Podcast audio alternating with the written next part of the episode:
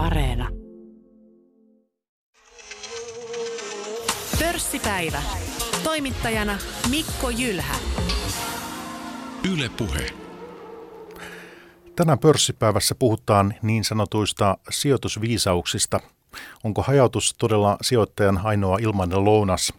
Jos sijoittaa vain siihen, minkä ymmärtää, kuinka paljon silloin pitää tietää, viekö voittaja kaiken.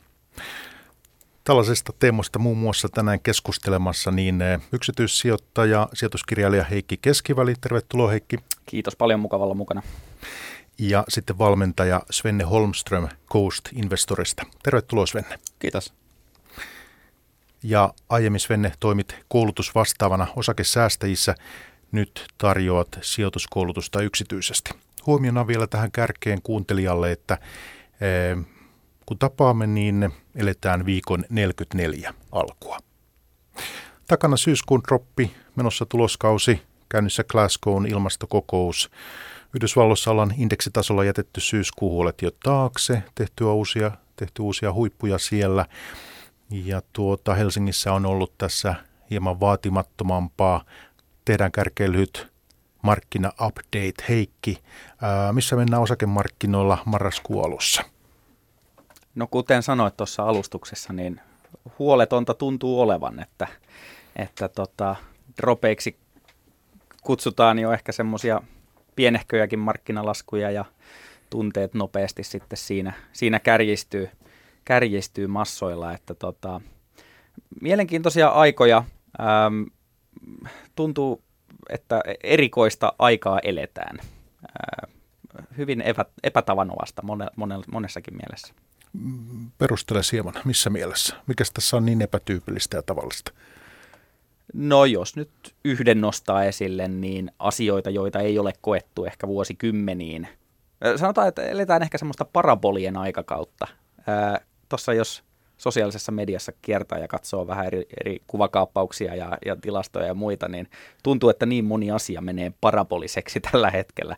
Oli, oli kyse sitten ähm, inflaatioon liittyvistä asioista, koroista tai, tai ähm, äh, yritysten kurssikäyristä. Joo, joo. No tuota, äh, mitä Svenne? Joo, no mun mielestä tällä hetkellä odotettavissa on hiukan enemmän volatiliteettia, hiukan enemmän liikettä pörssikursseissa sekä ylös että alas. Se ollaan nähty, että yritykset ovat pystyneet tuottamaan äärimmäisen hyvää tulosta, mutta välitön kurssireaktio on ollut negatiivinen, eli voidaan, voidaan nähdä, että odotukset ovat olleet erittäin korkealla. Nyt on toki sitten mielenkiintoista nähdä, että miten niin kuin laajemmalla skaalalla tätä kohdellaan sitten, tai tätä nähdään myöhemmin, kun, kun eh, talous edistyy ja kuun elonen, kuun elosen niin kuin tapahtumat edistyvät ja niin poispäin. Tässä nähdään huomattavaa eroa esimerkiksi USA ja Euroopan välillä.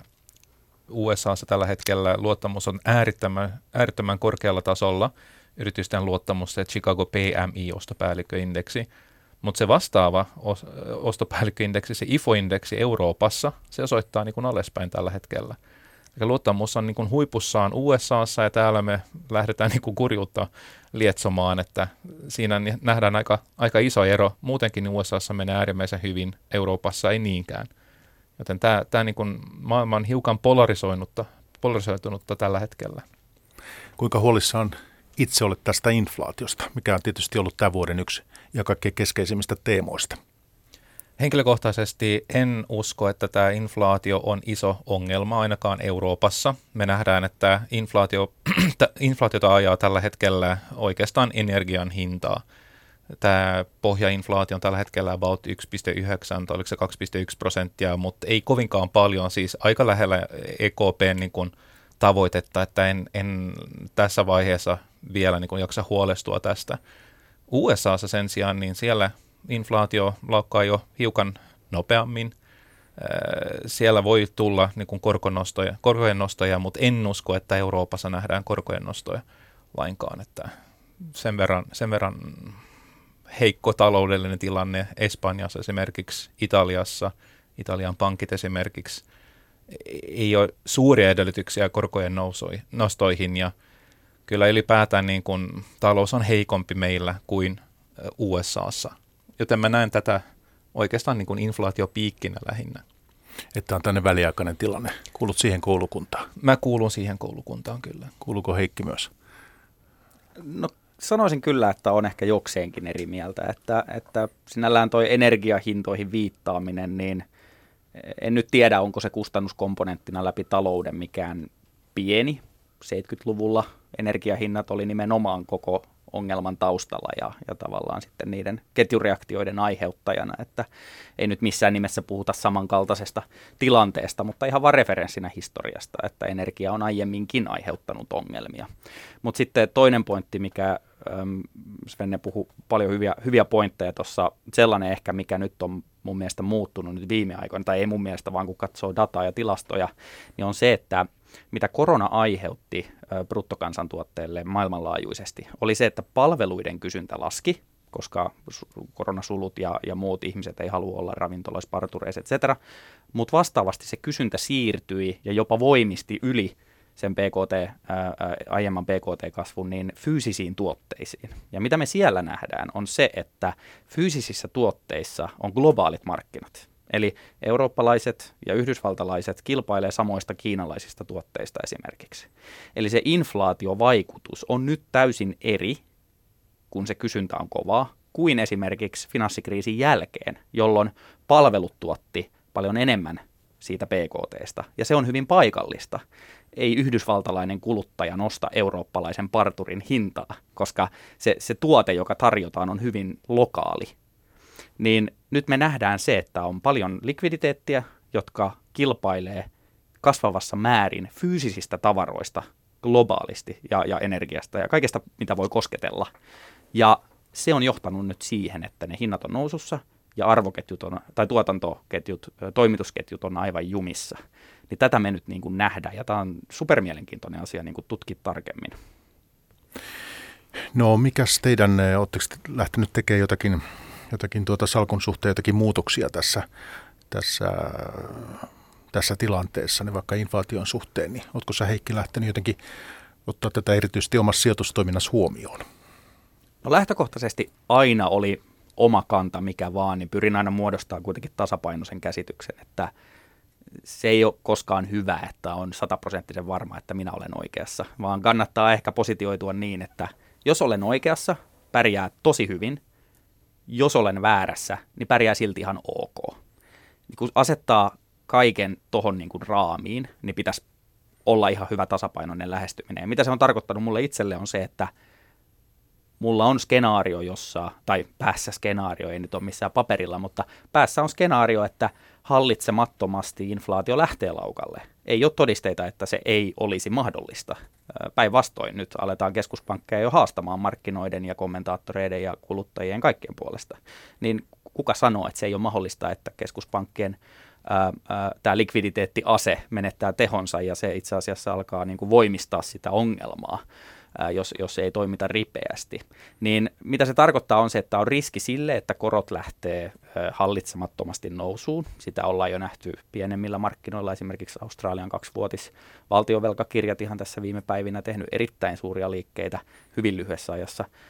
Mutta mitä se tarkoittaa sitten, niin kun, mikä on toiminnallista sitten sijoittamiseen, on se, että ihan kaikista ne korkeimmat arvostustasot, mitkä hyötyy tästä ultramatalasta korkoympäristöstä, niin olen keventänyt altistusta niihin yhtiöihin, koska en, en nyt koe, että tästä ikuisuuteen yhtiöt, vaikkakin ovat parhaita alallaan, niin tulevat treidaamaan vaikka 20 kertaa tai 30 kertaa liikevaihdon verran.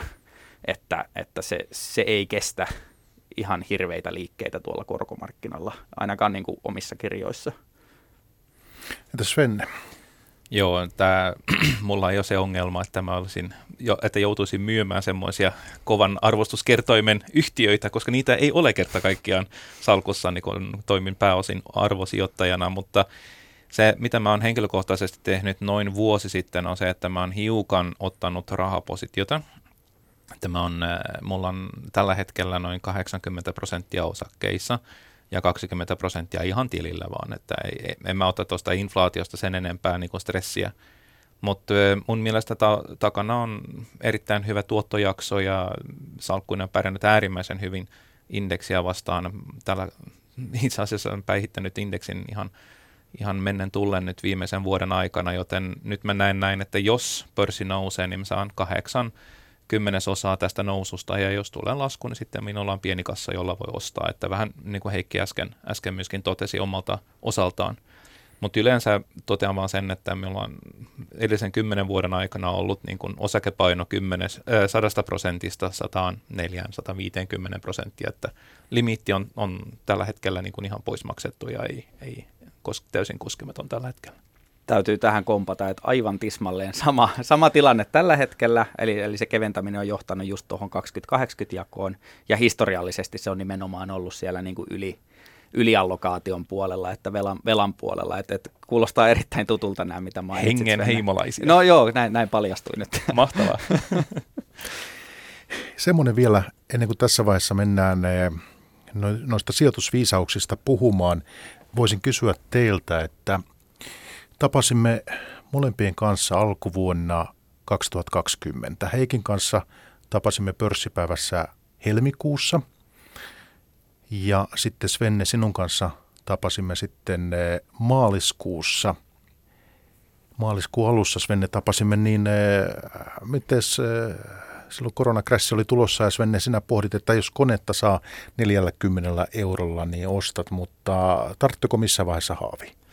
Kone ei tarttunut valitettavasti haaviin, mutta hyvin monen muun yhtiön osakkeita tuli kyllä mukaan salkkuun näin jälkikäteen tai jälkiviisaana voidaan todeta, että hiukan liian, liian varovaisesti lähdin nostamaan, mutta siis esimerkiksi ihan tämä pohjaonginta onnistui omassa säästöpankissa, hinta on 596 taisi olla, nyt se on 18 euroa. Sitten oli Mekonomen Ruotsista, se tarttui alle 40 kruunuun, nyt se on 150. Niin jotkut tällaiset niin kuin onnenkantamot tulivat mukaan salkkuun, mutta kyllä mä tekin, tein niin, että mä panostin niin kuin koko kassan verran tuohon tohon pörssiin. Kaikki mitä liike, niin meni kyllä pörssiin, mutta en koskenut limiittiin äh, siihen aikaan. Ja nyt jälkiviisana ilman muuta olisi pitänyt koskea limiittiin. Ja mu- muun muassa konetta olisi pitänyt ottaa salkkuun, mutta se oli silloinkin liian kallis. Se on aina liian kallis. Seuraava krassi sitä odotellessa. Niin sitä odotellessa jo. Se, sen osalta jo, että jonain päivänä se kyllä tulee muun salkkuun myöskin. No Heikki, äh, olet kirjoittanut tuonne tähtäimessä osakkeet äh, sijoituskirjan ja siinä siis on keskeinen viesti on, että hyvä sijoittaja oppii paitsi voitoista myös tappioista. Molemmat täytyy käsitellä ja näin. Niin mitä sinä opit koronakrässistä? Joo, se oli kyllä erittäin mielenkiintoista aikaa olla, olla tota, silloin puhumassa aiheesta ja sen jälkeen kokea sitten, mitä kaikki koki siinä samalla.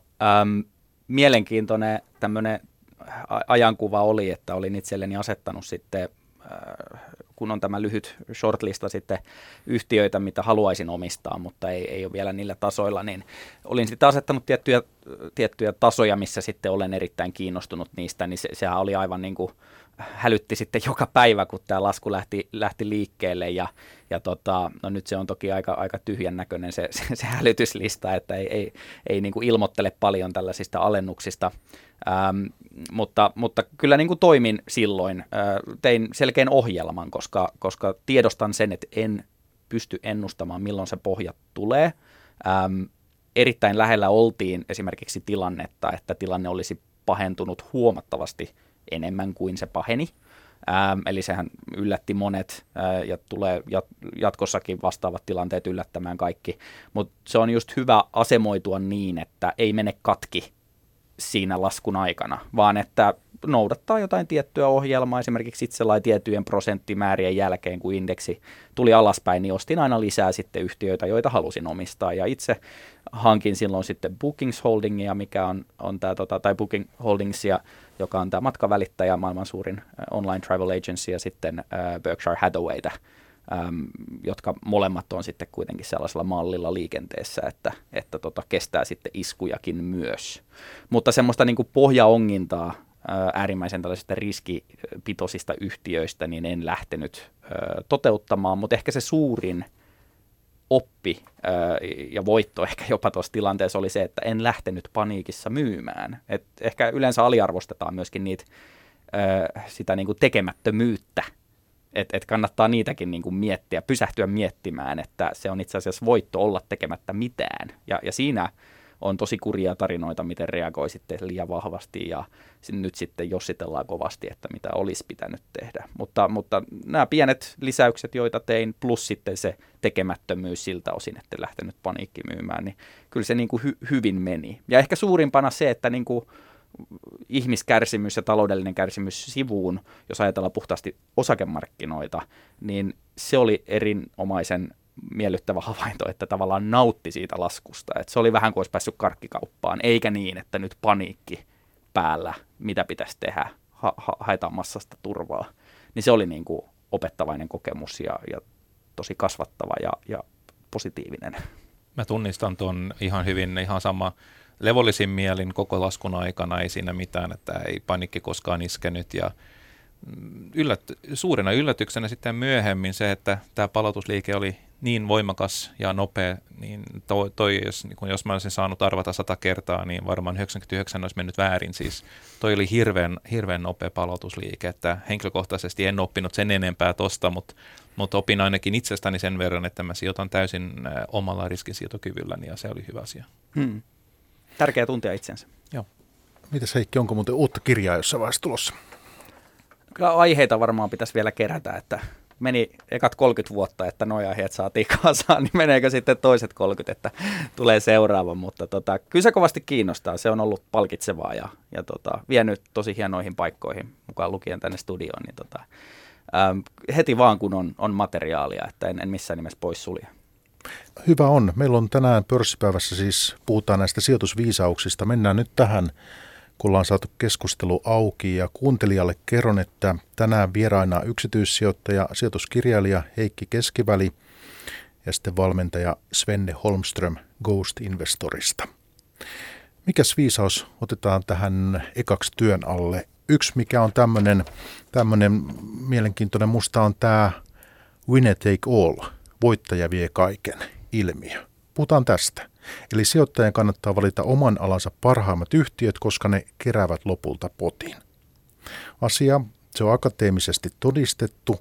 Rahoituksen professori Henrik Bessenbinderin tutkimuksen mukaan pieni joukko supertähtiä on tehnyt valtaosan markkinoiden kokonaistuotosta. Eli väite siis kuuluu sijoittajan tehtävä valita alansa parhaimmat yhtiöt, unohtaa keskinkertaisuudet. Mitä sinä ajattelet tästä, Svenne? Äh, henkilökohtaisesti minun mielestä tämä laatusijoittaminen ylipäätään, se on äärimmäisen toimiva konsepti. Se, että keskittyy niin kuin kovan laadun yhtiöihin ja siihen kuuluu monta kertaa just se, että tämä yhtiö on jo alansa markkinajohtaja tai se, semmoinen niin kuin kiinnostava haastaja, joka, jolla on niin kuin oikeasti ratkaisu johonkin ongelmaan niin tämähän on helppo yhtyä, että kunhan keskittyy tällaisiin yhtiöihin, niin ei pitäisi olla sen suurempia ongelmia.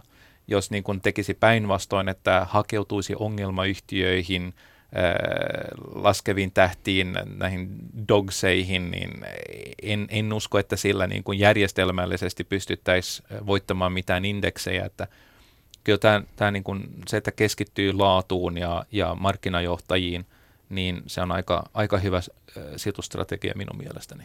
Okei, eli siis betsit tonne parhaimpiin Appleen ja, ja tota koneeseen ja, ja, tota, niin, ja, ja sitä salkusta sitten löytyy ja, ja tota, tämän tyyppistä. Kyllä, ja täytyy muistaa, että näillähän on se skaala-etu jo olemassa, että he ovat tunnettuja ja vaikka niin kuin jollakin toisella olisi parempi tuote, niin edelleenkin nämä on niin tunnettuja ja luotettavia, että he houkuttelevat helpommin asiakkaita ihan liiketoiminnallisestikin.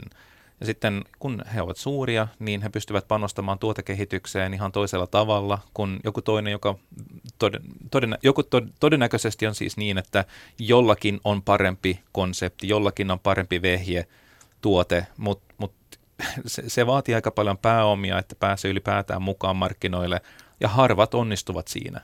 Lääkekehittäjät hyvänä esimerkkinä, jos sinulla on 30 sellaista, niin 29 menee konkkaan, mutta yksi nousee tähtiin. Vaikea tietää sitten, että mikä näistä on se.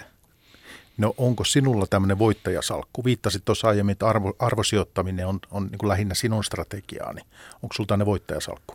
Ei, ei, ei. Mulla on niin arvosalkku, että mulla on keskinkerta, siis laadultaan keskinkertaisia yhtiöitä, mutta ne ovat ali, aliarvostettuja tai kohtuullisesti hinnoiteltuja. Että kyllä jos, jos niin kuin lähtee niin kuin strategi, siis minun mielestäni, että jos, jos aina la, va, valitsee niin kuin laadukkaimmat yhtiöt, niin sitten joutuu maksamaan täyttä hintaa tai ylihintaa, siis laatupreemiota, mutta se ei ole huono asia, mutta mut itse mä tykkään niin kuin ostaa hyvän hintaan hyviä yhtiöitä, ja monta kertaa nämä yhtiöt ovat melko tuntemattomia.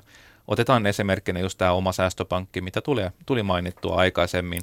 Aivan loistava yhtiö, toimii siellä niin kuin laandella, ei ole erityisen kiinnostava kenellekään, mutta siis tuoton näkökulmasta, niin toi kuuluu niin kuin salkun parhaimmistoon ja, ja sillä pärjää niin kuin ihan johonkin Amazoniin tai Facebookiin ihan helposti, vaikka ne ovat niin kuin suuria alallaan, mutta tämä on siis rahoitusalan pieni toimija, jolla menee vaan kerta kaikkiaan hyvin.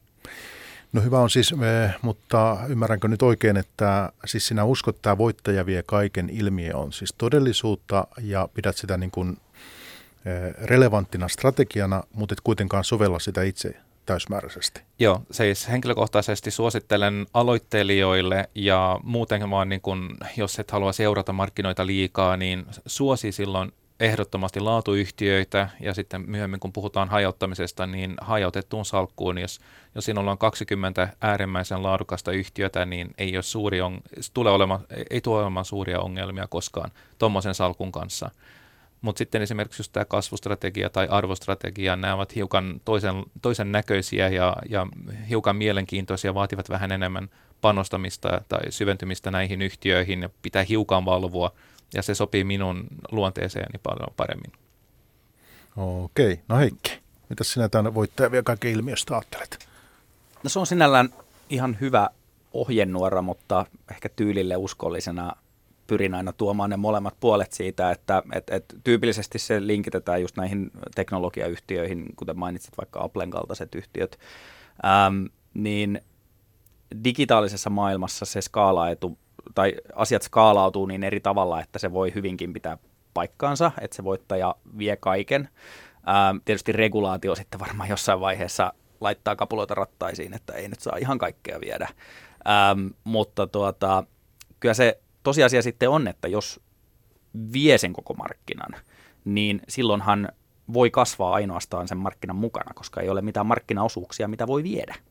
Eli silloin se kolikon kääntöpuoli on se, että jos löydät lupaavan haastajan, joka alkaakin syömään markkinaosuutta tältä johtajalta, niin silloinhan sä saat sen markkinan kasvun plus sen markkinaosuuden syömisen. Eli sulla on paljon enemmän sitten työkaluja niin kuin hyvin onnistuessaan, niin tämä sijoitus voi tuoda niin kuin nämä kaksi hyötyä. Et se on hyvä oppia niistä markkinajohtajista, koska ne tekee asiat selvästi oikein, kun ne on markkinajohtajia. Niin sieltä on hyvä niin kuin löytää niitä elementtejä, mitkä on niin kuin menestysreseptejä. Mutta jos on tosi vähän aikaa ja ei ole ehkä niin, niin kuin, käyttänyt sijoittamisen aikaa tai tutustunut, niin se on hyvä ohjenuora, mutta sitten jos haluaa jatkojalostaa, niin se voi kääntää ympärikin äsken kuvatulla tavalla. Ja sitten taas jos oikeastaan puhun, puhutaan näistä winner takes it all firmoista, mainitsit koneen esimerkiksi, niin se on itse asiassa, en nyt jonkun duopoli oikea sana, mutta ThyssenKrupp, Otis, koneet, kyllä sinne yleensä syntyy niin kuin semmoinen yksinumeroinen lukumäärä niin kuin tosi hyviä yhtiöitä, vaikka Uber, Lyft. Ähm, että et, et sinällään aika harvassa ne on ne, missä oikeasti on tosi dominoiva tekijä. Äh, Google-hakukoneessa nyt on kylläkin sellainen, mutta, mutta niin kuin aika harvassa on sellaisia, missä on niin ylivoimaista tekemistä. Mutta toi on hyvä kääntää välillä ympärikin ja miettiä, että mitä mä voisin hyötyä siitä, kun kaikki jahtaa vaan sitä markkinajohtajaa. Niin miten se kääntää sen pöydän niin kuin mun eduksi. Mutta jos me entistä enemmän ö, ollaan menty ja mennään tämmöisen digitaalisen maailman, jossa, jossa nimenomaan siellä se lisäarvo syntyy, niin ja, ja, ja siellä tämä kehitys on, on ikään kuin kaikkein voimakkaimmillaan. Tämä mm. voittaja vie kaiken ilmiö on siellä kaikkein voimakkaimmillaan, niin, niin tota, eikö se ole sitten vähän vaara lähtee Heikki äh, etsimään sieltä jotakin haastajaa kakkosta, joka kuitenkaan ei välttämättä pysty. Niin, niin. Se, se on hyvä pointti. Uh, Mutta sitten jos tuon laittaa historialliseen kontekstiin, niin nämä yhtiöt, jotka on nykyään niitä supervoittajia, ketkä ei voi hävitä, niin 10-20 vuotta sitten ne joko ei ollut olemassa tai ne ei ollut mitään. Ni, niin sinällään niin kuin aika muuttuu digitaalisessa maailmassa ihan hirvetä vauhtia. Eli jos se on jos se on helppo skaalata, niin silloin se on myöskin helppo innovoida siellä ja nostaa. Niin kuin, koko ajanhan nopeutuu yhtiöt, ketkä kasvaa tiettyyn koko luokkaan. Niin se, se aika siitä, että mennään nollasta vaikka 10 miljardin liikevaihtoon, niin oliko TikTok taustayhtiö tämä ByteDance nyt kaikista nopein? Ei siinä kauaa enää mene, kun parhaat yhtiöt pääsee siihen ää, koko luokkaan. Ja se on aivan ennen kuulumatonta. Eli jälleen kerran se kääntöpuoli, ää, just niin kuin sanoit Mikko, mutta se kääntöpuoli on se, että kilpailijat on ihan yhtä lailla varustettuja nopeeseen skaalaamiseen silloin, kun ne löytää se oikein kulma ja painaa läpi. Eli se kilpailu on kovaa, etenkin kun ne näkee, minkälaisia tuottoja siellä on saatavilla. Mutta jos ottaa tuon Winner Takes It All vähän perinteisempää alaan, niin on paljon esimerkiksi vaikka Sherwin Williams, hyvin tällainen perinteinen jenkki maaliyhtiö, aivan siis niin kuin omassa alueessaan niin kuin markkinajohtajia, tehnyt ihan uskomatonta niin kuin omistaja-arvoa luonut. Mutta ei se nyt ole mitenkään niin kuin erityisen hehkeä Winner Takes It All digitaalinen yhtiö, mutta on se luonut ihan käsittämättömän kovaa tuottoa. Niin ei tarvi aina lähteä sinne kaikista niin kuin seksikkäimpään alaan etsimään sitä voittajaa, vaan voi ottaa vaikka, kuka nyt valmistaa parhaat tietynlaiset venttiilit tai parhaat maalit tai silmälasien sangat. Niin kuin, näitä on esimerkkejä ihan niin kuin tuhottomasti. Ja sieltä löytyy sitten niitä niche-pelureita, ketkä ei saa sitä korkeinta arvostusta ja sitten se on taas sijoittajalle mahdollisuus. Ja myöskin jos tämä yhtiöt ovat äärimmäisen suuria, otetaan vaikkapa Facebook ja Amazon, niin kyllä niissä on sitten se maineriski aina olemassa, että jos ne, nehän pystyy sössimään omaa liiketoimintaa oikeastaan ainoastaan itse. Ja sen on huomannut, että Facebookilla on ollut vähän läpinäkyvyysongelmia ja varmaan niin kuin Amazonilla on ollut niin kuin työolosuhteiden kanssa, niin jotkut ovat ihan, ihan niin kuin, että no no, ei mitään Amazonilta, että, että niin kuin se on ihan, ihan poissuljettu, että tilaisi tuosta mitään, että voihan se olla näinkin, että kun kasvaa liian suureksi ja sä oot niin kuin winner ja sä oot, sä oot niin kuin yksin valtias, niin sitten, sitten kuluttajat ja, ja muut ihmiset, toimijat eivät välttämättä halua enää sponsoroida niiden, mm. niiden niin kuin, äh, lisätuottoja että voihan, voihan tulla niin kuin vastaan tuommoinen tommonen niin kuin negatiivisuus sitten, joka johtaa siihen, että muille annetaan enemmän tilaa. Mutta jo, joku pieni niin kuin tavaran toimittaja, niin, joka yrittää haastaa Amazonin, niin eihän tuosta tule yhtään mitään. Niin se, se, se voi onnistua siis joo, mutta se, on, se vaatii niin paljon enemmän vaivaa, kun Amazon pystyy yhdellä sähköpostilla tavoittelemaan miljoonia kuluttajia, että hei, meillä on tässä tuote, haluatko ostaa, nyt se on halennuksella ja sitten vedetään varasto tyhjäksi ja seuraava tuote sisään, niin eihän mm. se ole mahdollista pienelle toimijalle sitten. Kyllä. Ja sitten jos vielä palataan vielä tuohon omistajarvon luomiseen ja winner takes it all teemaan, niin jos katsotaan viimeisen 10-15 vuoden ajalta parhaita osaketuottoja, kaikki tuotot, osingot kaikki huomioiden, niin siellä on muun muassa sellaisia yhtiöitä kuin Expel, mikä tekee pinnotteita autoihin, mutta ponnistanut riittävän pienestä beisistä – ää, niin kuin perustasosta tavallaan niin kuin semmoisen muutaman miljardin kokoluokkaan, niin aivan uskomatonta tuottoa. Tai Monster Energy tekee energiajuomia. Ei nämä ole mitään niin kuin hehkeitä aloja. Päinvastoin nämä on niitä Mutta jos ne on niitä ala, alansa parhaita niin kuin vinnereitä siinä. Niin, Kyllä, kyllä, mutta se tavallaan winner takes it all, sekin mielletään hyvin eri tavoin, mutta siinä tulee vähän semmoinen niin kuin maailmanomistajuusmeininki, että niin kuin kaike, aivan kaiken, mutta just, että ehkä se parempi muotoilu olisi, että winner takes its niche tai jotain. Eikö se ole näin jo tällä hetkellä, kun kymmenen yhtiötä omistaa niin kuin maailman kaikkeudesta melkein kaiken jo, että kun sä käyt niin kuin ruokakaupassa, niin siinä on Unilever ja kaikki nämä muut, niin, niin ihan samat niin kuin valmistajat, kymmenen erilaista niin kuin megayhtiötä siellä taustalla, niin onhan siellä niin kuin just se winner takes it all meininki jo nyt eh, ihan päivittäistavarakaupassa, teknologiassa, niin, niin kyllä se on niin kuin todellista totta tänä päivänä. Mutta kumpikaan teistä ei ole lähtenyt sitä omaa salkkuaan ikään kuin virittämään ihan tälle taajuudelle suoraan. Että taas sellainen ohjenuora. Mä tykkään mieluummin olla arvosijoittajana. Se, se tuntuu niin kuin kivalta, että on vähän tämmöinen underdog-meininki, että toi, toi niin kuin ansaitsee enemmän ja, ja haluaa sijoittaa siihen, niin se tuntuu, se tuntuu vaan kivemmalta jollain tavalla lapaa. Ja se on todennut, että se toimii, niin, niin kauan kuin se toimii, niin ei tarvitse muuttaa sen enempää. Joo, ja tota, itse, itse kyllä kriteeristössä, jos on markkinajohtaja tai suurimman tai parhaan kahden joukossa, kolmen joukossa, niin ehdottomasti se on niin kuin plussa silloin tauluun, että jos sen saa vielä sopuhintaan sen statuksen, niin se on kyllä silloin kotiin päin, että salkusta kyllä löytyy niin kuin oman alansa niche-markkinajohtajia, ää, mutta ei silleen, että se olisi ainoa peruste. Okei. Tota, entäs sitten eh, voitaisiin ottaa tämä hajauttamishomma. Eli, eli, eli tämä oli semmoinen Heikki, mikä sinä kun tässä kokoonnuttiin keskustelemaan, niin nostit esiin, että tästä olisi syytä keskustella. Hajauttaminen on sijoittajan ainoa ilmainen lounas, tämä klassikko. Mitäs tästä sitten ajattelette? Ja mihin tämä ilmainen lounas nyt varsinaisesti tässä sitten viittaa? Joo, no, ymmärtää. Tietysti kaikilla sanonnoilla ja, ja tämmöisillä iänikuisilla viisauksilla on joku, joku peruste tietenkin. Ähm, ja, ja tässä se on varmastikin se, että ähm, käytännössä omistamalla koko markkinaa, eli, eli passiivisesti sijoittamalla matalakuluisiin indekseihin, niin voitat käytännössä kolme neljännestä aktiivisista rahastohoitajista. Ihan yksinkertaisesti matikka on siinä, että rahastohoitajat, heillä on omat kulunsa, jotka asettaa heidät jo taka-asemaan – niin silloinhan kollektiivisesti he eivät voi voittaa markkinaa, koska siellä on ne kulut, jotka syö sitä pottia. Eli vaikka et tiedä yhtään mistään mitään ja unohdat kaikki tunteet ja oot vaan niin kuin mahdollisimman passiivinen, kun et, et ak- omalla aktiivisuudella pilaa mitään, niin ei tarvitse tietää mitään, niin, niin päihitä tavallaan kolme neljännestä. Eli silloin niin kuin se äärimmäinen hajauttaminen on se ilmainen lounas ja toki tästäkin voi olla varmaan eri tulkintoja, mutta näin mä näen sen, mistä se niin kuin juontaa – juurensa. Mutta niin mitä klassisempi klisee, niin sitä enemmän kyllä tykkään sitten lähteä myöskin sitä niin kuin ainakin oman pään sisällä haastamaan, että, että tota, jos nyt tuosta nopeasti sanoo, niin, niin, niin jot, jotkut on sanonut, että se on niin kuin,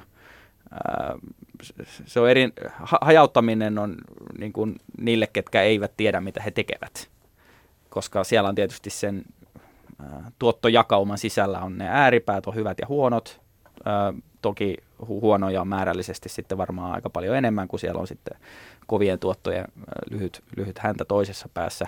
Niin jo, se on niin kuin ihan maalaisjärjellä ajateltuna se on niin outo ajatus, että sä käytät hirveästi aikaa ja vaivaa lukeaksesi yhtiöitä, sä opit tuntee niiden tuotteet, markkinatilanteen, ää, sä tunnet sen johdon, miten ne kommunikoi, sä pääset kaikkiin nyansseihin ja, ja yksityiskohtiin kiinni, ja sitten se kaiken sen työn jälkeen saat silleen, että no mä laitan tähän puoli prosenttia mun salkusta. Et se, se, on niinku, se, se ei vaan niinku käy järkeen. Et jos, jos sä oot laittanut niinku verta ja hikeä siihen tutkimustyöhön, niin se, se on mun mielestä vaan niinku tosi epäloogista, että sitä ei sitten käyttäisi edukseen. Toki jos sä oot hirveän huono siinä, niin sitten se kostautuu niin kun, ja, ja sitten sä häviät sille indeksille. Mutta se on vähän sama kuin aina sanoisi lapselle, että ei susta ikinä tuu mitään. Se, ei, niin totta kai pitää yrittää eri asioita. Ja sitten ehkä jonkun ajan jälkeen toteaa, että tämä ei ole ehkä mulle tai ehkä se on mulle. Mutta niin kuin, se ei ole kyllä hyvä lähtökohta, että ei edes yritä. Erityisesti jos sitä paloa on. Moni ihminen tunnistaa jo hyvissä ajoin, että tämä ei ole mulle. Hajauttaminen on se ilmainen lounas. Entäs sinun, mitä sinä Svenne tuosta klassikosta ajattelet? Joo, mä on kyllä samoilla linjoilla kuin Heikki, että mä oon vähän semmoinen, kuulun siihen ryhmään, joka ei tiedä tarpeeksi paljon, niin mä lähden hajauttamaan suojallakseni sel- selkäni. Se on ihan selkeää näin. Tämä, tämä niin kuin mahdollistaa just sen, että tämä yhtiövalinta voi olla hiukan suurpiirteisempi, ei tarvitse ottaa kantaa, onko se UPM 10 vai Stura Enso, molemmat mahtuu mukaan, jos haluaa. Muuten, muuten jos lähtee niin keskittämään sitä salkkua, niin se on hirveän paljon kiinni just siitä yksittäisestä yhtiöstä – No sitä joutuu hirveän paljon seurailemaan ja on ehkä niin kuin myöskin se riskien hallintaan, hallinnan niin kuin pääpaino on jossakin toisella tai toisessa asiassa kuin hajautetussa salkussa.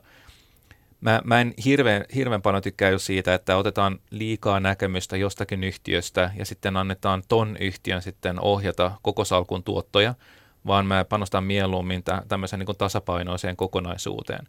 Hyvänä esimerkkinä voidaan ottaa OMX on 25 yhtiöt, 10 suurinta Suomessa tuosta niin joukosta, niin yhden vuoden aikana viime vuoden lokakuusta tämän vuoden lokakuuhun, niin Nordean arvo oli noussut 60 prosenttia yhden vuoden aikana, koneen hinta oli laskenut 20 prosenttia ja samaan aikaan OMXH25-indeksi on siis noussut 26 prosenttia.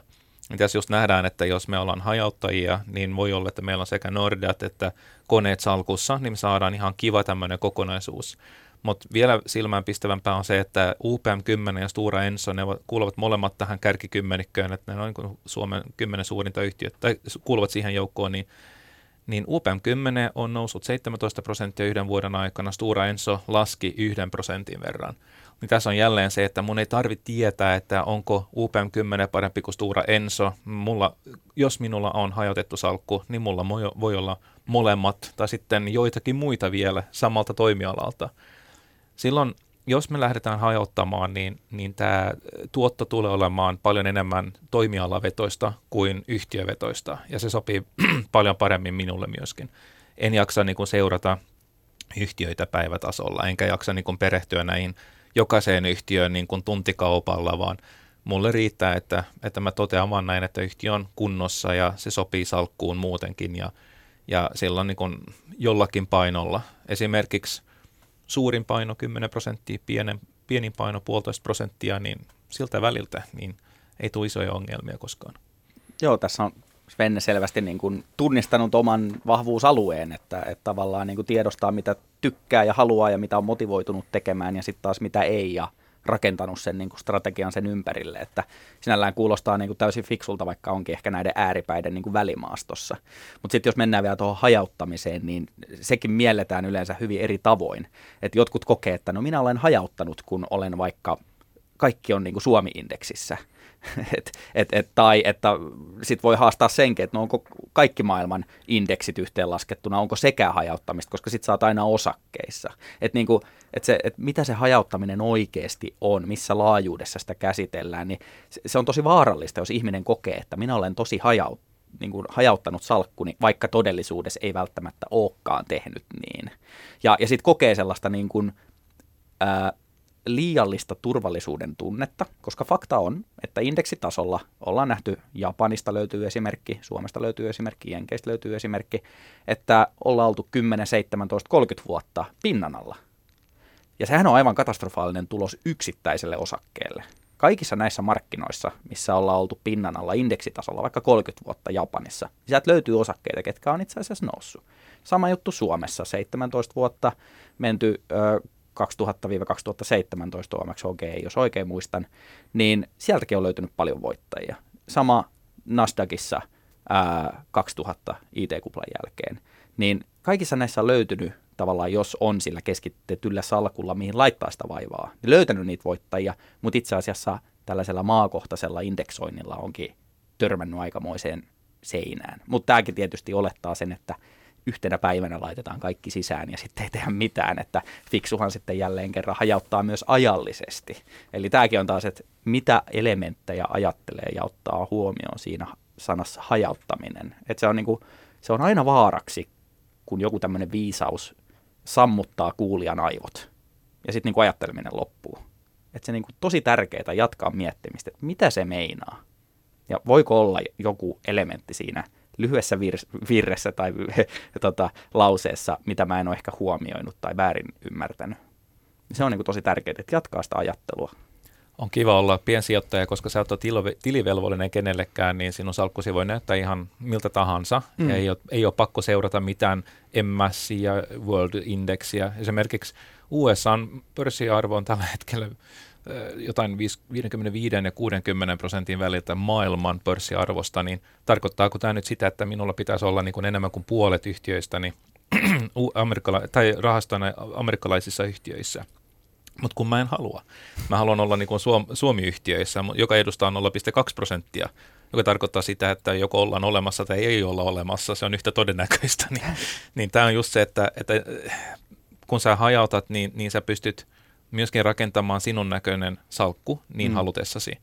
Ja itse mä, mä painotan niin kun sekä sitä toimialaa äh, hajautusta, mutta myöskin se ansaintalogiikka, mistä fyrkka tulee. Mm. Perustuuko niin kun ansaita esimerkiksi Kiinan kasvuun tai äh, kaupungistumiseen tai, tai ihmisen vanhenemiseen, jotenkin näin. Niin sitten on erila- siis ensinnäkin jos se, että on ansaintalogiikka ja sitten on toimiala, ja toimiala ja ansaintalogiikka voi tulla niin kuin samasta, samasta pesästä tai samasta lähteestä oikeastaan, jos ei ole tarpeeksi tarkka. Mutta mä, mä oon yleensä aika tarkka tuossa, että, että mun, mun salkkuni niin kuin tuotot tulee niin kuin sieltä sun täältä ja se tuntuu hyvältä ja se on nimenomaan niin kuin tarkoitettu niin, että en ole riippuvainen yhdestä megatrendistä, yhdestä toimialasta, vaan on erilaisia ansaitakeinoja. Tuo on erinomaisen hyvä havainto ja, ja pistää kyllä ajattelemaan, että jos listaa kaikista salkkuyhtiöistä tavallaan ne driverit, mitkä siellä, mistä se raha tulee, niin että korreloisi li- mahdollisimman vähän toistensa kanssa. Et jos mietitään niin kuin äärikatastrofikeissi vaikka tekkifirmoille, teknologiafirmoille, joku semmoinen niin kuin koronatyylinen digitaalisen ajan virus, että se vaan leviää kaikkiin laitteisiin tai joku aurinkomyrsky, en minä tiedä, niin kuin heitetään ihan niin kuin dystooppisia juttuja, mutta silleen, että se on vaan digitaalista maailmaa, niin yhtäkkiä ne firmat ei olekaan niin kuin ne on ihan murto-osa vaikka siitä, mitä ne on nyt, koska digitaalisuus sinällään on niin kuin pois pelistä tavalla tai toisella. Vaikea edes ajatella, mitä se olisi, mutta ihan vaan harjoituksen vuoksi. Ja sitten kaikki tällaiset perinteiset olisikin niin kuin uudessa kukoistuksessa. Se on just hyvä miettiä, että on vähän erilaista siellä mukana. Hei, mennään näistä teemoista eteenpäin, mutta sen vielä haluan kysyä, että kun hajauttamisesta puhutaan, te olette, molemmat olette osakepoimijoita ennen kaikkea, näin olen ymmärtänyt. Se on teillä strategian keskiössä, niin paljonko tämä tarkoittaa sitten yhtiöitä salkussa, rivejä? No mulla tämä, äh, mä oon niin määritellyt, että se pitäisi olla 20-25 yhtiön välillä, mutta tällä hetkellä mä oon, siis tämän vuoden aikana on tullut, äh, jälleen kun mä toimin niin kun äh, arvosijoittajana, niin on pakko olla jotain riskinhallintajuttuja. Ja huomattava osa yhtiösal, salkun yhtiöistä ovat lentäneet ulos, niin tällä hetkellä se on ainoastaan 11 yhtiötä. Mutta kun mä katson perheen äh, salkut yhteensä, niin siinä on, enää, tai siinä on vielä 37, niin ei ole mitään paniikkia siinä mielessä, mutta oma salkku ei ole tällä hetkellä optimaalinen millään tavalla, vaan mä haluan, että se on siellä keskimäärin 20, 20 kieppeillä. Joo, itsellä hieman vähemmän rivejä, että optimaalinen on siinä viiden ja kymmenen välillä. Et, et, tällä hetkellä taitaa olla seitsemän, kahdeksan, riippuen vähän miten haluaa sen asian laskea, mutta – semmoinen hallittava määrä, että kaikista yhtiöistä kaikki tuleva informaatio, niin kuin virallisia kanavia, ei spekuloinnit, vaan heidän itse sanomansa tulee niin kuin läpikäytyä ja pysyy sitten myöskin kartalla, että se on se, mitä haluaa tehdä ja valita sitten yhtiöt myös sen mukaisesti. Hei kuuntelija, pörssipäivässä tänään vieraina Heikki Keskiväli, sijoittaja, sijoituskirjailija ja sitten Svenne Holmström, valmentaja Ghost Investorista. Otetaan seuraava ja se on tämä, että tämmöinen kanssa klassikko, että, että sijoita vain siihen, minkä ymmärrät. No fine, on hyvä tietää, että johonkin strukturoituu tuotteeseen vaikka menee, niin, niin mitä siinä on. Osake on tässä mielessä sitten tietysti yksinkertaisempi hyvä, mutta kuinka paljon täytyy tietää siitä? Jos ihmisen, jos vaikka QT-gruppiin olisi lähtenyt sijoittaja, täytyy, täytyy ymmärtää se bisnesi varmaan aika monelta, monelta olisi voinut jäädä päätös tekemättä, mutta että tuota, kuinka paljon täytyy tietää? Heikki, yhtiöstä kun lähtee sijoituskohteesta. Joo, toi on ehkä tällaisista tyypillisistä klassisista sanonnoista ehkä sieltä paremmasta päästä, että se, se ehkä pitää niin kuin ajatuksen vireillä pidempään kuin ehkä, ehkä moni muu sinällään toi äsken käsitelty aihe hajauttaminen on nimenomaan vastalause sille, että tavallaan jos et ymmärrä, niin silloin on myös vaihtoehto hyötyä paljon tästä asiasta, joka on nimeltään osakemarkkina ja kapitalismi ja niin päin pois. Mutta on se kyllä erinomaisen hyvä ohjenuora, että voidaan toki poimia tällaisia yksittäistapauksia, kuten vaikka QT tai, tai ää, muut yhtiöt, se on erityisen helppoa silloin, kun niillä menee hirveän hyvin, ja vaikka viimeiset pari vuotta näyttää tosi positiiviselta. Mutta entä jos saman kysymyksen esittäisi samoista yhtiöistä silloin, kun ei mene hirveän hyvin, niin mitä silloin tekee sijoittaja, joka ei tiedä, mistä asiat johtuu? Mitä siellä on taustalla, onko se pysyvää, onko se väliaikaista, niin ne sijoittajat yleensä tekee sitten ne isoimmat virheet ja reagoi silloin, kun ei pitäisi. Et, et jos otetaan vaikka esimerkkinä nyt vaikka Harvian kaltainen yhtiö ja Kuuteen kaltainen yhtiö, niin sun on niin kuin tyy, perinteisen suomalaisen sijoittajan on ehkä helpompi ymmärtää Harvian taustalla olevia tekijöitä, ymmärtää kilpailutilannetta, mistä asiat johtuu. Et siellä on paljon vähemmän ehkä sellaisia ää, kryptisiä elementtejä kuin sitten vaikka kuuteen puolella, mikä vaatii jo asiantuntemusta ja, ja, ja se ala on uusi ää, monelle Niin, niin se on ehkä sitten se, että jos ei tunne, niin sitten tekee vääriä asioita väärällä hetkellä. Mutta kaikkihan on niinku supersankareita ja maailman parhaita sijoittajia, kun painellaan sata pinnaa ylöspäin. Et se, on niinku, et ne, ne on niinku yksittäisesimerkkeinä ehkä sellaisia, mitä itse pyrkisin välttää, koska se ei ehkä välttämättä opeta sitä oikeaa oppituntia. Se on vähän, vähän niin kuin toispuoleinen. Mutta siis, että tämä voi olla hyvinkin tärkeä asia silloin, kun äh, alkaa, mennä, alkaa tulla vaikeuksia. Hmm. Se korostat nyt sitä tässä. Kyllä, ja, ja ehkä niin kuin vielä se, että toki voi tietämättä mistään hyötyä vaikka kuuteen kurssinoususta, mutta ei se poissulje sitä, että sä olisit saanut vastaavan kurssinousun jostain, mitä sä tunnet. Eli ei kaikkien tarvitse olla samoissa kurssiraketeissa kiinni. No kuuteeseen verrattuna. Niin. kyllä niitäkin löytyy. Se, se, niin kuin maailma on, maailmassa on kuitenkin kymmeniä tuhansia osakkeita, että kyllä etsivä niin kuin löytää. Et, et, et, niin kuin aiemmin puhuttiin, niin hyvinkin perinteisistä yhtiöistä löytyy aikamoisia, siis harviahan nimenomaan. Niin kuin uskomaton, en olisi ikinä uskonut, äm, aivan uskomaton nousu, niin ei sen tarvi olla niin kuin ihmeellistä. Ja kaikkien ei tarvi olla niissä asioissa. Että se on ihan ok, että joku muu tekee rahaa jolla asialla, mistä ei itse ymmärrä. Itse asiassa se on tosi tärkeä ominaisuus sijoittajalla, että hyväksyy sen tosiasian. Että okei, se on ihan fine, että muut hyötyy ja rikastuu siinä samalla. Se on ihan ok. Mutta niin kun, se on vaaran paikka, jos lähtee liiaksi seurailemaan ja sitten tekee ne väärät asiat silloin, kun asiat ei mekään putkeen.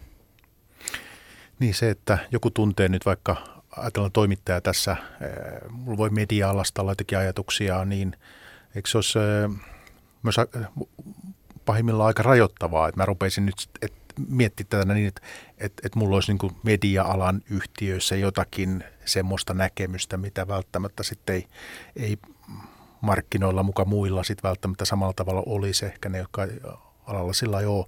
Että ikään kuin voi olla tämmöinen tota, vaaran paikka olemassa vai onko Sven? Tunnistan tuon, toi, toi on just näin. Mulla on kaveri, joka on Fiskarsissa töissä ja, ja häneltä ei kannata kysyä yhtään mitään Fiskarsista.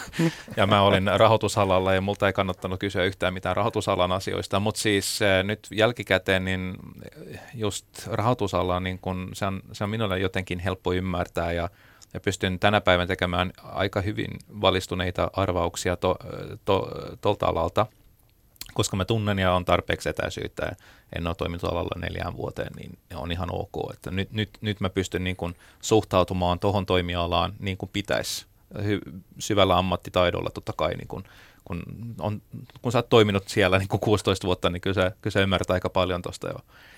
Mutta tota, kyllä mä sanoisin näin, että sijoittaminen on sarja valistuneita arvauksia, ja et sä pysty hallitsemaan tietoa ja et sä pysty hallitsemaan näitä yhtiöitä, ja jos sä kerta kaikkiaan vaan toteat näin, että mä en nyt ymmärrä tästä yhtiöstä ensinnäkin, että mistä fyrkka tulee ja toisekseen, että, että miten, mihin tämä niin kuin kasvu perustuu, niin, niin mä jätän semmoiset niin ihan vaan olemaan. Ihan turha mennä niin kuin tekemään asiat vaikeiksi, kun maailmalta löytyy 50 000 yhtiötä, niin varmaan joku näistä on semmoinen, minkä päällä mäkin ymmärrän. Ja, ja tämä, tämä niin kuin, sen takia just joku QT tai Tesla ei ole niin kuin tullut mun salkkuun millään tavalla, eikä koskaan tullut, kun mä en, mä en ymmärrä sitä muutosvoimaa, mitä näillä niin kuin siis haetaan. Mutta mä ymmärrän äärimmäisen hyvin, kun oma säästöpankki ostaa Eurojoen säästöpankin ja ymmärrän, mitä synergioita tuosta syntyy, niin se, se, se tuntuu niin kuin paljon helpommalta. That being said, niin, niin ei, ei se niin kuin, ei, hyvä salkku ei, ei kaipaa näitä tähtiä – tai raketteja. Ei, ei tarvi olla niin semmoisia salkussa. Jos siellä on hyviä perussuorittajia, niin kyllä sä pärjät indekseihin ja voitat indeksejä, jos, jos nämä ovat niin kuin tarpeeksi hyviä. Mutta mut ei se, ei se niin kuin salkun kokonaistuotto, ei, ei se ole pakko niin perustua vain tiettyihin raketteihin. Ja se on hyvä ymmärtää, että jos et ymmärrä, niin kun älä, älä osta. Ja jos on tämmöinen valistunut arvaus, että tämä voisi olla, niin sitten voi aina koittaa, että olisiko tämä nyt se. Tuossa tuli aiemmin hyvä, hyvä nosto siitä, että voi myös olla liian lähellä. Tuohon alkuperäiseen kysymykseen vielä liittyen, miten asettelit sen Mikko, että et, et jos niin kun on itse alalla, niin itse asiassa yleensä altistuu vähän liiallisellekin informaatiolle ja se herkkyys reagoida asioihin on niin kuin yli, yliherkistynyt mikä johtaa sitten aika virheellisinkin johtopäätöksiin siitä isosta kuvasta. Että kannattaa jopa olla niin kuin muutaman askeleen etäällä ja, ja sen takia siinä on semmoinen optimaalinen spotti, että et sä et ole liian lähellä, mutta et myöskään liian kaukana, vaan sä ymmärrät ne niinku keskeiset driverit ja sä et niinku lähde ylitulkitsemaan kaikkia pieniä rasahduksia.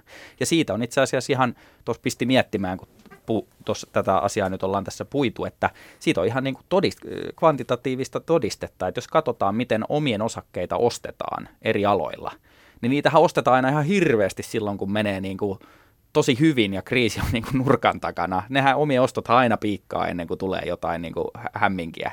Ja sitten kun on se paikka ostaa, niin sitten ei tehdä mitään. Niin mitä se kertoo siitä niin kuin johdon ja johtoryhmän kyvystä niin kuin ennakoida, että mitä kulman takana voi olla? Niin ei siellä, on toki niitä yhtiöitä, jotka tekee ihan niin kuin erinomaisia liikkeitä, mutta ne on aika harvassa verrattuna niihin, ketkä pistää kaiken vaan stoppiin ja säppiin ja nyt ei tehdä mitään, että ei tiedä, on epävarmaa ja muuta.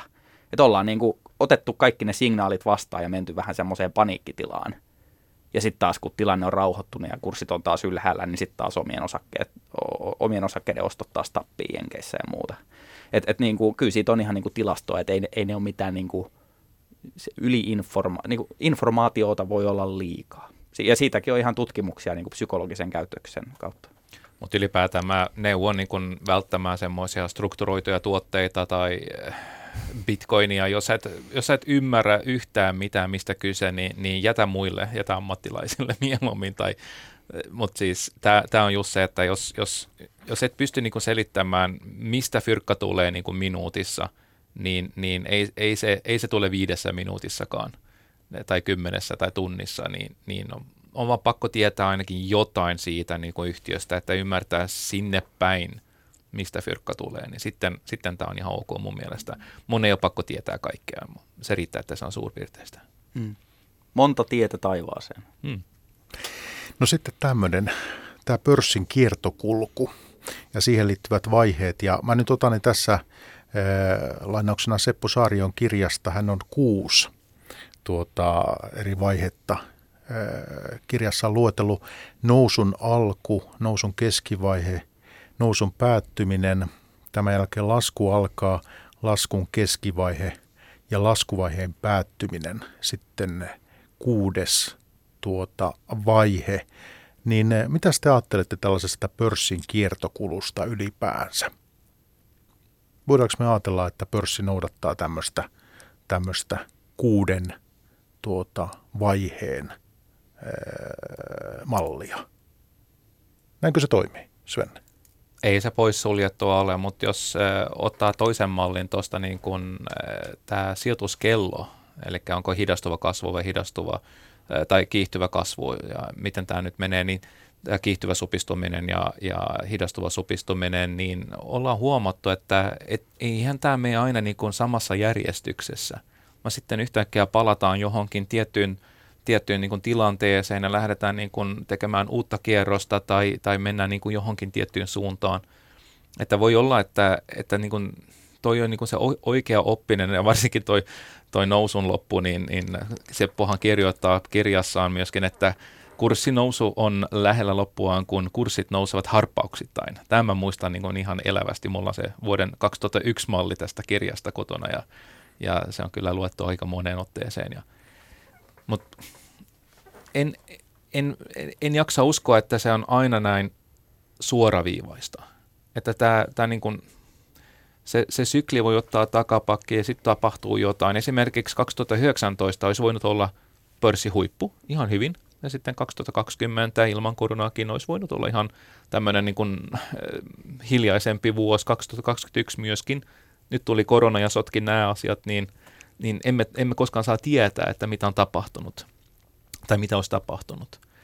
Mutta pääosin niin kun ne psykologiset, kun ihmisten niin kun suhtautuminen tuommoisessa tilanteessa, se on aika, aika sama aina. Sitten kun mennään ylös, niin sitten ollaan euforisia ja sitten kun tulee se ensimmäinen lasku, niin sitten ostetaan lisää aivan liian aikaisessa vaiheessa ja ja sitten äh, kun tämä, tämä denial tulee ja sitten, äh, sitten myydään paniikissa ja ei tulla koskaan takaisin markkinoille. Siis tämä on äärimmäisen tyypillistä, mutta siihen kokemus auttaa hirveän paljon myöskin, että, pää, että niin kun katsoo näitä asioita hiukan toiselta näkökulm- toisesta näkökulmasta, kyllä se kokemus opettaa aika paljon, niin, niin äh, kokeneen sijoittajan näkökulmasta on, on paljon helpompi tunnistaa, missä vaiheessa me ollaan, kuin, äh, kuin jos olet niin täysin uusia, et, et tiedä, miten reagoit, kun asiat menevät mönkään.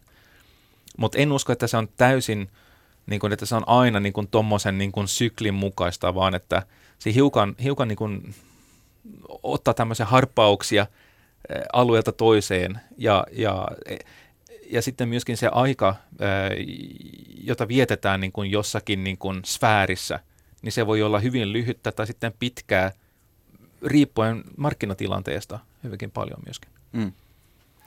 Joo, siis tota, itse asiassa tilastotieteessä on tämmöinen tavallaan menetelmä kuin overfitting, eli, eli ylisovitetaan tapahtunutta niin kuin siihen dataan. Ja, ja tavallaan ehkä tässä on jossain määrin siitä kyse, että mä oikeasti uskon, koska ihmiset psykologialtaan on ollut hyvin samankaltaisia hyvin pitkään, niin nuo elementit aina sieltä löytyy, mutta se ylisovittamisen riski tulee siitä, että jälkikäteen se on helppoa, mutta siinä hetkessä, kun sä yrität tunnistaa, että missä vaiheessa ollaan, niin ainakin itse olen huomannut sen, että ne tietyt vaiheet voi venyä niin kuin huomattavasti pidempään kuin itse olisi ikinä vaikka uskonut. Sekä ylöspäin, alaspäin, sivuttaa ihan miten vaan. Että et niin et, et milloin se asia päättyy, milloin se alkaa, milloin ollaan ehkä sen puolessa välissä sitä kyseistä syklin vaihetta, niin se on niin kuin ihan mahoton niin kuin tietää. Ja aina se markkina sitten yllättää tavalla tai toisella. Ja, ja sitten vielä lisävaikeusastetta tuottaa se, että – markkina on vähän niin kuin sipuli jossain määrin. Et jos katsotaan vaikka historiallisia kuplia, niin siellä markkinan sisällä on esimerkiksi sektoreita tai äm, eri indeksejä, jotka on elänyt hieman niin kuin eri vaiheessa sitä sykliä. Vaikka esimerkiksi IT-kupla, niin, niin Nasdaqin huippu oli täysin eri vaiheessa kuin ää, SP500 sen. Et siellä on niin kuin kuukausien ero. Ja, ja sitten on näitä, että et yleensä niin kuin Dow Jones Transportation, että niin kuin kuljetusliikennesektori, ää, joskus ennakoi niin kuin tosi pahoja niin kuin lamoja tai, tai pienyhtiöt ennakoi. Niin kuin, että sulla on tavallaan eri kerroksia siellä. Ja jos katsotaan vaikka nyt mennyttä vuotta, niin nämä spakit, vetyosakkeet, ää, aika paljon oli niin kuin yltiömäistä hypeä alkuvuodessa jo. Ja siellä on käynyt aika kurjasti, että siellä on niin kuin miinus 90 prosenttia niin kuin tosi monella firmalla. Ja silti ollaan niin kuin huipuissa kuitenkin.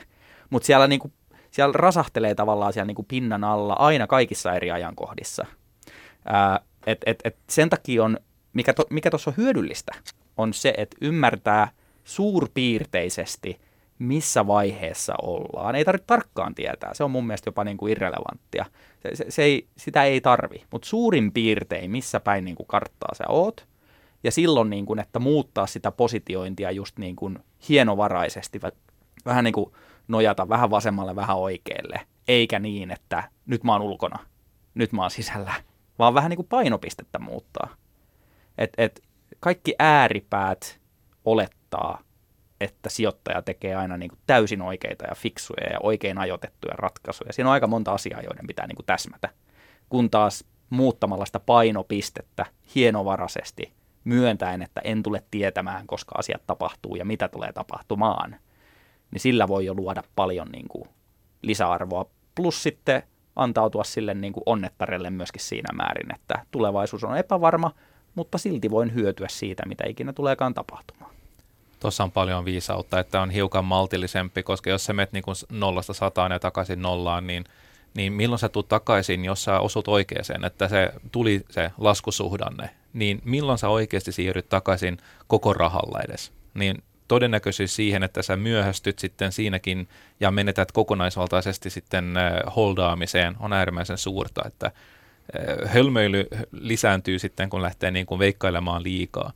Se, mitä varsinkin aloittelija, aloittelijoilla tulee olemaan niin kuin haasteita on se, että kun noususuhdanne päättyy ja siitä kirjoitetaan sitten myöhemmin kirjoja, mutta ei siinä vaiheessa totta kai, niin, äh, niin nämä myönteiset talousuutiset, nämä jatkuvat, mutta pörssi lähtee alas.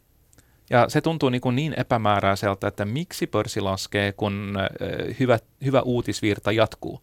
Toisaalta sitten, kun laskusuhdanne päättyy, pörssi nousee, mutta sitten nämä huonot uutiset jatkuvat. Ja 2009 muistan maaliskuussa, kun tämä käänne ylöspäin takaisin tapahtui tuon finanssikriisin jälkeen, niin nämä hyvät uutiset, nämä tuli vasta 2010-2011, siis kokonaisvaltaisemmin. Mm.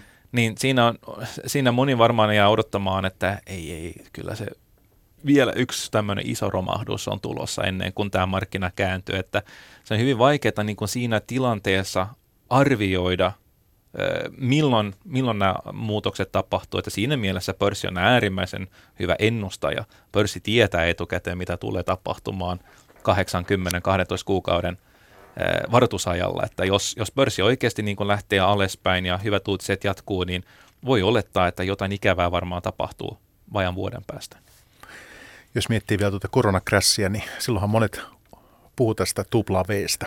Jäätiin odottelee sitä, että se korjaus, mikä sitten nähtiin nopeasti huhti, touko, kesäkuussa, niin pidettiin ylimitotettuna. Ja oli tämän tyyppistä. Oli jo. 2009 varsinkin silloin, kun tämä nousu, tapa, nousu lähti, siis finanssikriisin jälkeen, niin silloin oli, oli ihan laaja tämmöinen odotusarvo, että tu, olisi tullut niin kuin talouden tupla V. Ei tullut loppujen lopuksi. Euroopassa pieni tämmöinen, kun Kreikka-kriisi on muut tuli. Mutta nyt tämän koronakriisin aikana henkilökohtaisesti en odottanut tupla Vtä, mutta se, se nousu tosiaan, niin se on ollut kyllä raju ja hyvin ennalta arvaamaton – ja niin kuin Heikki sanoi, niin on helppo kirjoittaa jälkikäteen, mitä on tapahtunut, mutta jos me, meidän pitäisi veikata, että miksi pörssi nousee huomenna tai miksi pörssi laskee huomenna, niin tähän aikaan huomenna me tiedetään, että miksi näin tapahtui. Ja tämä on aina se haaste, että, että jälkikäteen kaikkea voidaan selittää, vaikka se varsinainen selitys tulee olemaan vääräkin. Kyllä, ja, ja to, jos tuohon vielä kommentoin, niin siis itse lukeudun ihan, ihan rehellisesti sanottuna niiden joukkoon, ketkä – koki, että tämä kurssireaktio on ollut niin kuin hyvin ylimitoitettu ja sitten on niin kuin varovaistanut vaan salkkua sen mukaan, mutta ei se tarkoita sitä, että tarvii lähteä kokonaan pois markkinalta, vaan just muuttaa vähän sitä painoa siihen suuntaan, että se on just semmoinen balanssi, että jos nousu jatkuu, mä oon itse asiassa tyytyväinen siinäkin, mutta mä en myöskään mene katki tai, tai en jää jossittelemaan, jos itse asiassa tilanne kääntyykin. että jättää vähän pöydälle – ja nyt vaikka tuloksia katsoo, niin ei sitä ole tarvinnut kyllä katua. Että et ei se aina tarkoita sitä, että, että kaikki tuotot täytyy tuhota tämän prosessin myötä. Ähm, mutta, mutta se on niin kuin hyvä löytää se oma tasapaino, että ja, et, et silloin kun kokee tarvetta olla vähän varovaisempi, niin kyllä niin kannattaa tehdä, että mikä se on se niin kuin minimikatumuksen periaate. Että mikä se on, niin kuin, missä asennossa sun rahat on, että viiden vuoden päästä sä jossittelet niin kuin mahdollisimman vähän. Mieti skenaarioiden ääripäät ja jotain siitä väliltä ja mieti, että missä yhdistelmässä lopputulemia, niin kuin, missä se minimikatumus on pienin, niin tee silleen. Otetaan tästä pörssin kiertokulusta vielä tämä viimeinen vaihe, laskuvaiheen päättyminen, niin Saarion mukaan – Vahvojen yhtiöiden osakkeita myydään lähes mihin hintaan tahansa. Suuret institutionaaliset sijoittajat kertovat päättäneensä luopua pörssiosakkeista kokonaan. Eikö toi ole markkinavaihe nyt? Se, että mä esitän nyt väitteen, että siis tuota, että tämä kiertokulku pörssissä ei enää noudata tuota kaavaa, koska sijoittajien osaamistaso on noussut. Ymmärretään, että markkinoilla kannattaa olla pitkäjänteisesti eikä salkkua pidä tyhjentää paniikissa. Ja tota, tämän vuoksi tämä koronapaniikki jäi sitten lopulta lyhyeksi ja loppuvuoden 2018 droppi oli myös lyhytkestoinen. Markkinoiden käytös on muuttunut, sijoittajien ymmärrys on kasvanut. Mitä te sanotte tällaisesta argumentista? Että ei, ei tuollaiseen tilanteeseen, kaikkea myydään vaan tota, hinnasta välittämättä, niin siihen ei enää tulla onko tämä se uusi normaali nyt Tämä sitten? on nyt toimittaja löytänyt, on, löytänyt Vinkki, vinkki, myykää kaikki. aina, aina hyvä tota, todeta, että tämä on nyt uusi, uusi normaali. Ei, mutta hyviä pointteja ja kyllähän se on yllättänyt, mitä näissä kahdessa esimerkissä on tapahtunut, jotka nostit.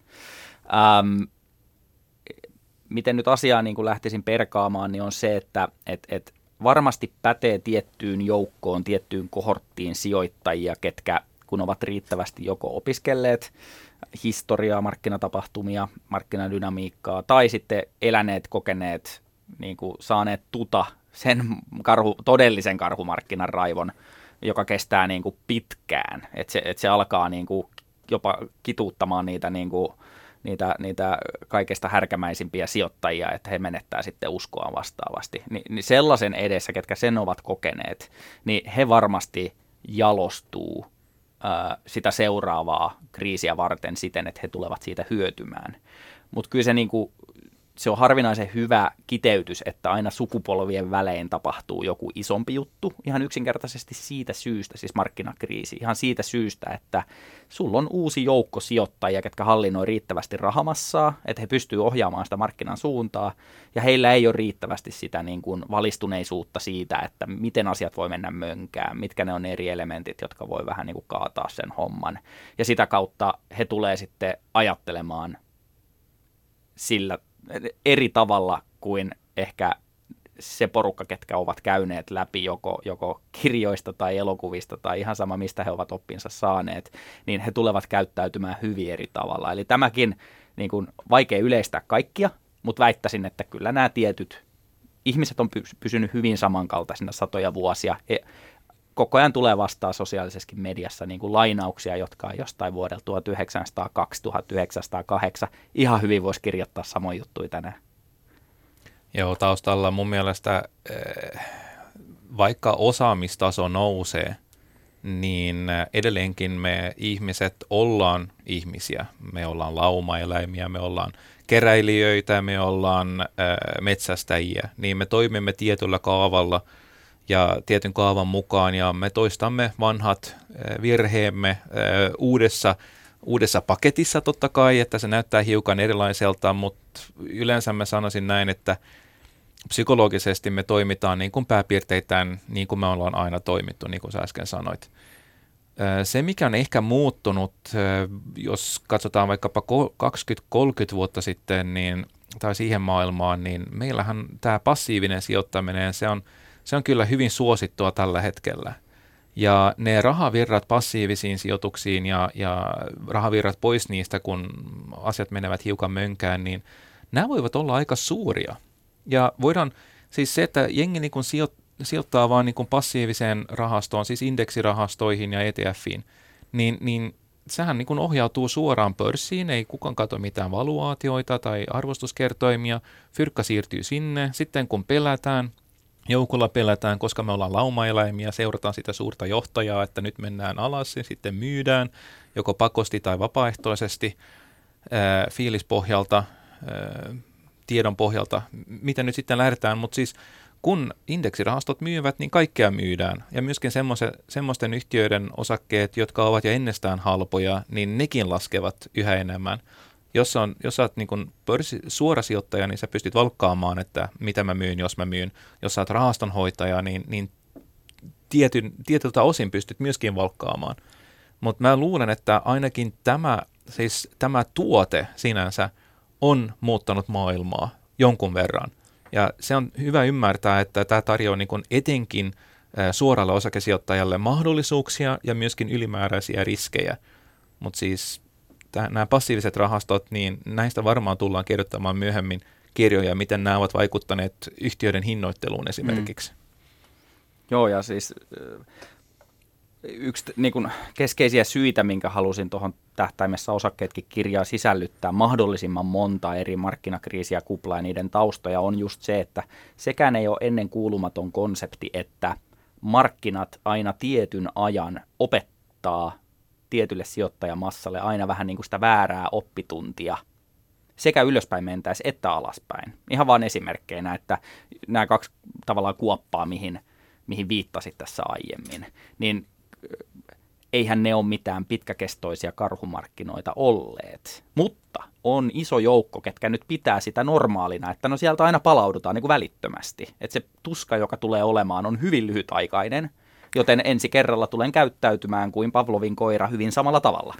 Ja, ja tämä toimii ylöspäin ihan samalla tavalla, että ehdollistetaan sijoittajat käyttäytymään jollain tietyllä periaatteella ihan vaan sen takia, että se on toiminut nyt X kymmentä vuotta tai X vuotta.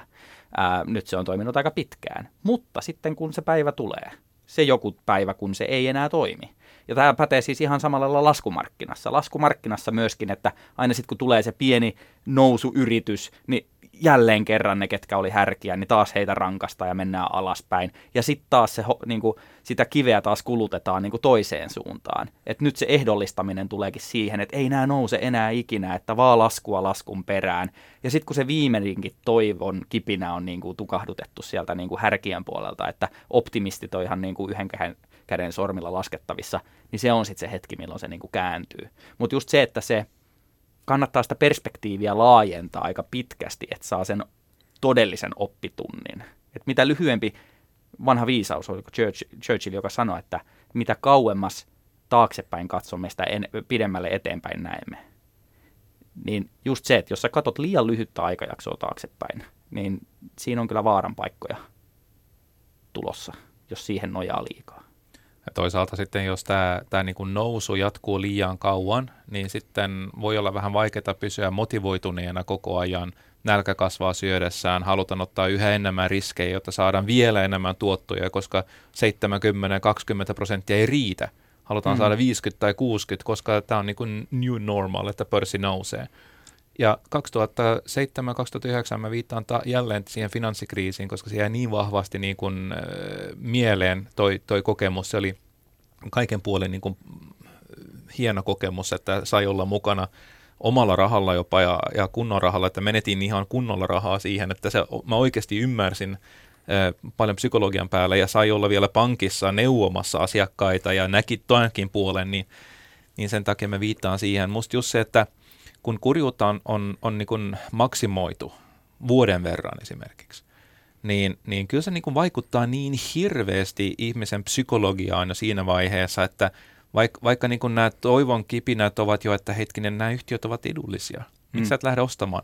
Ei, ei tarvitse niin kuin ajoittaa se täysin oikein, tämä, tämä niin kuin markkinoille jälleen siirtymistä, mutta siis ei, ei ihminen ole enää motivoitunut siinä vaiheessa – mieluummin pelaa turvan pää- tai, turvallisuuden niin kuin peliä, että ei, ei, ei tässä lähdetä mukaan nyt sekoilemaan, että odotetaan, että, että niin kuin tämä tilanne rauhoittuu ja nähdään, että kuinka moni pankki kaatuu ja mitkä pankit kaatuu ja niin poispäin. On vaikeaa niin kuin löytää se motivaatio silloin, kun markkinoilla on, on nähty pidempi lasku, että se va- oikeasti vaikuttaa mieleen. Ja, mutta sitten sen takia mä sanoin kanssa, että tämä viime vuoden lasku, se, se, ei, se ei opettanut mua yhtään mitään. Se tuli ja meni niin yhtä nopeasti ja no, nyt ollaan täällä. Ky- kyllä, ja tuohon itse asiassa helppo linkittää vielä, vielä tota, semmoinen tekijä, joka toistuu kyllä aina, ja, ja se on esimerkiksi toi, mihin viittasit Sven, että, että lähdetään tavoittelemaan niitä korkeampia tuottoja, niin riskiä kasvattamalla, niin se, se selviää ihan niin kuin sijoitusvelkaa katsomalla. Sijoitusvelkaa on ennätysmäärä Yhdysvalloissa, 900 miljardia dollaria. Ja se, se ei ole niin kuin ikinä ollut sillä tasolla, ja se on aina sama, se, se kasvu aina kiihtyy, aina mitä lähemmäs mennään sitten ehkä sitä jopa käännekohtaa. No, ainahan se yllättää, että no se voi mennä aina korkeammalle tasolle ja siihen moni myöskin luottaa. Mutta vaikka historia ei ikinä toista itseään, vaan se rimmaa, mutta just se, että et se asia, mikä aina on niin kuin yhtenäistä, y, yhteistä kaikille näille vastaaville niin kuin ääriilmiöille, niin on se euforia.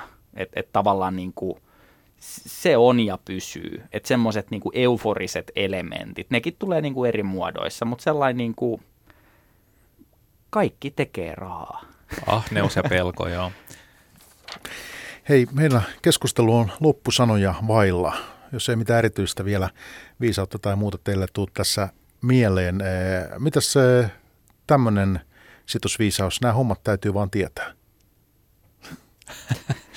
Mä toistan itseäni, ää, sijoittaminen on sarja valistuneita arvauksia. Ei tässä kukaan tiedä yhtään mitään, mutta me tehdään valistuneita arvauksia ja toivotaan parasta. Tänään vieraana valmentaja Svenne Holmström Ghost Investorista. Kiitti Svenne. Kiitos. Ja sitten yksityissijoittaja, sijoituskirjailija Heikki Keskiväli. Kiitti Heikki. Kiitos paljon, oli ilo. Pörssipäivä. Toimittajana Mikko Jylhä. Yle Puhe.